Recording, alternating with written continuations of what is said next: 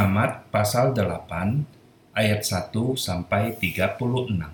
Tuhan berfirman kepada Musa, Panggillah Harun dan anak-anaknya bersama-sama dengan dia, dan ambillah pakaian-pakaian, minyak urapan, dan lembu jantan korban penghapus dosa, dua domba jantan dan bakul berisi roti yang tidak beragi. Lalu suruhlah berkumpul segenap umat ke depan pintu kemah pertemuan. Musa melakukan seperti yang diperintahkan Tuhan kepadanya, lalu berkumpullah umat itu di depan kemah pertemuan.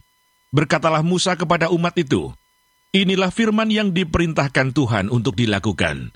Lalu Musa menyuruh Harun dan anak-anaknya mendekat, dan dibasuhnyalah mereka dengan air. Sesudah itu dikenakannya lah kemeja kepadanya, diikatnya ikat pinggang, dikenakannya gamis, dikenakannya baju efod, diikatnya sabuk baju efod, dan dikebatkannya sabuk itu kepadanya. Dikenakannya lah tutup dada kepadanya, dan dibubuhnya di dalam tutup dada itu urim dan tumim. Kemudian ditaruhnya lah serban di kepalanya, dan di atas serban itu di sebelah depan ditaruhnya lah patam emas, yakni jamang yang kudus, seperti yang diperintahkan Tuhan kepada Musa. Musa mengambil minyak urapan, lalu diurapinya lah kemah suci serta segala yang ada di dalamnya, dan dikuduskannya semuanya itu. Dipercikannya lah sedikit dari minyak itu ke mesbah tujuh kali, dan diurapinya mesbah itu serta segala perkakasnya, dan juga bejana pembasuhan serta alasnya untuk menguduskannya. Kemudian dituangkannya sedikit dari minyak urapan itu ke atas kepala Harun, dan diurapinya lah dia untuk menguduskannya. Musa menyuruh anak-anak Harun mendekat, lalu dikenakannya lah kemeja kepada mereka, diikatnya ikat pinggang, dan dililitkannya destar seperti yang diperintahkan Tuhan kepada Musa. Disuruhnyalah membawa lembu jantan korban penghapus dosa. Lalu Harun dan anak-anaknya meletakkan tangannya ke atas kepala lembu jantan korban penghapus dosa itu. Lembu itu disembelih, lalu Musa mengambil darahnya. Kemudian dengan jarinya, dibubuhnyalah darah itu pada tanduk-tanduk mesbah sekelilingnya. Dan dengan demikian, Disucikannya lah mesbah itu dari dosa. Darah selebihnya dituangkannya pada bagian bawah mesbah. Dengan demikian, dikuduskannya mesbah itu dan diadakannya pendamaian baginya. Diambillah segala lemak yang melekat pada isi perut, umbai hati, kedua buah pinggang serta lemaknya. Lalu Musa membakarnya di atas mesbah. Tetapi lembu jantan itu dengan kulit, daging, dan kotorannya dibakarnya habis di luar perkemahan seperti yang diperintahkan Tuhan kepada Musa. Kemudian disuruhnya membawa domba jantan korban bakaran. Lalu Harun dan anak-anaknya meletakkan tangannya ke atas kepala domba jantan itu. Domba itu disembelih, lalu Musa menyiramkan darahnya pada mesbah sekelilingnya. Domba itu dipotong-potong menurut bagian-bagian tertentu. Lalu Musa membakar kepalanya dan bagian-bagiannya dan lemaknya tetapi isi perut dan betisnya dibasuh dengan air. Lalu Musa membakar seluruh domba jantan itu di atas mesbah. Itulah korban bakaran yang baunya menyenangkan, yakni suatu korban api-apian bagi Tuhan, seperti yang diperintahkan Tuhan kepada Musa. Kemudian disuruhnya membawa domba jantan yang lain, yakni domba persembahan pentahbisan. Lalu Harun dan anak-anaknya meletakkan tangannya ke atas kepala domba jantan itu domba jantan itu disembelih. Lalu Musa mengambil sedikit dari darahnya dan membubuhnya pada cuping telinga kanan Harun, pada ibu jari tangan kanan, dan pada ibu jari kaki kanannya. Musa menyuruh anak-anak Harun mendekat, lalu membubuh sedikit dari darah itu pada cuping telinga kanan mereka, pada ibu jari tangan kanan, dan pada ibu jari kaki kanan mereka. Lalu Musa menyiramkan darah selebihnya pada mesbah sekelilingnya. Diambilnya lah lemaknya, ekornya yang berlemak, segala lemaknya yang melekat pada isi perut, umbai hatinya, kedua buah pinggang, serta lemaknya dan paha kanannya. Dan dari dalam bakul berisi roti yang tidak beragi, yang ada di hadapan Tuhan, diambilnya lah satu roti bundar yang tidak beragi, satu roti bundar yang diolah dengan minyak, dan satu roti tipis, lalu diletakkannya di atas segala lemak dan di atas paha kanan itu, dan ditaruhnya seluruhnya di telapak tangan Harun dan di telapak tangan anak-anaknya. dan dipersembahkannya semuanya sebagai persembahan unjukan di hadapan Tuhan. Kemudian Musa mengambil semuanya dari telapak tangan mereka, lalu dibakarnya di atas mesbah, yaitu di atas korban bakaran.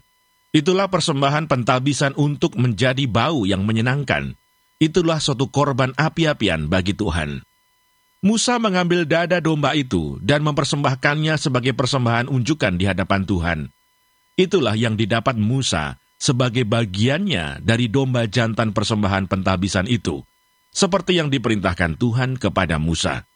Dan lagi Musa mengambil sedikit dari minyak urapan dan dari darah yang di atas mesbah itu, lalu dipercikkannya kepada Harun, ke pakaiannya, dan juga kepada anak-anaknya, dan ke pakaian anak-anaknya. Dengan demikian, ditabiskannya Harun pakaiannya, dan juga anak-anaknya dan pakaian anak-anaknya. Berkatalah Musa kepada Harun dan kepada anak-anaknya, Masaklah daging itu di depan pintu kemah pertemuan. Di sanalah kamu harus memakannya dengan roti yang ada di dalam bakul untuk persembahan pentahbisan, seperti yang telah kuperintahkan dengan berkata, Harun dan anak-anaknya haruslah memakannya. Dan apa yang tinggal dari daging dan roti itu, haruslah kamu bakar habis dengan api, janganlah kamu pergi dari depan pintu kemah pertemuan selama tujuh hari sampai kepada genapnya perayaan pentahbisan, karena perayaan pentahbisan akan berlangsung tujuh hari lamanya. Seperti yang diperbuat pada hari ini, demikian juga diperintahkan Tuhan kamu perbuat kelak untuk mengadakan pendamaian bagimu. Di depan pintu kemah pertemuan, haruslah kamu tinggal siang malam tujuh hari lamanya, dan kamu harus lakukan kewajibanmu terhadap Tuhan dengan setia, supaya janganlah kamu mati, karena demikianlah diperintahkan kepadaku. Maka Harun dan anak-anaknya melakukan segala firman yang diperintahkan Tuhan dengan perantaraan Musa. Sahabat, Harun dan kedua anaknya, yaitu Nadab dan Abihu, yang diberkati dan diurapi dengan minyak oleh Musa sebagai tanda bahwa mereka berhak menjalankan fungsi dan jabatan sebagai imam yang mewakili Tuhan dan melayani umat. Upacara keagamaan ini bukan sekedar suatu peristiwa yang biasa saja, sehingga dapat dipermainkan, sebab Tuhan hadir dan menyatakan kemuliaannya serta berkatnya dalam rupa api yang turun dari langit dan membakar habis seluruh korban persembahan yang diletakkan di atas mesbah sebagai tanda pentabisan. Pada Perjanjian Lama, tidak semua orang dapat menduduki jabatan sebagai imam. Namun, dalam Perjanjian Baru, setelah melalui penebusan Kristus, semua orang percaya adalah imamat yang kudus, imamat yang rajani. Karena itu, Orang Kristen tidak memerlukan perantara lain untuk dapat berjumpa dengan Tuhan. Ketika Kristus mati di kayu salib, tirai bait Tuhan terbelah dari atas ke bawah menjadi dua bagian. Ini menandakan bahwa ruang maha suci yang hanya boleh dimasuki setahun sekali oleh imam besar, mulai saat itu, setiap saat semua orang tebusan diperbolehkan masuk dan berjumpa dengan Tuhan. Dalam Perjanjian Lama, para imam disucikan dengan menyembeli domba jantan sebagai tanda pentabisan. Dalam Perjanjian Baru, setiap imamat, yaitu orang percaya, dikuduskan melalui darah Kristus yang tercurah di atas kayu salib. Karena itu, tidak ada seorang pun berhak mengatakan dirinya sudah kudus selain bersandar pada kasih Kristus di kayu salib. Di Perjanjian Lama, jemaat tidak berhak masuk dan melakukan pekerjaan Tuhan dalam kemah pertemuan.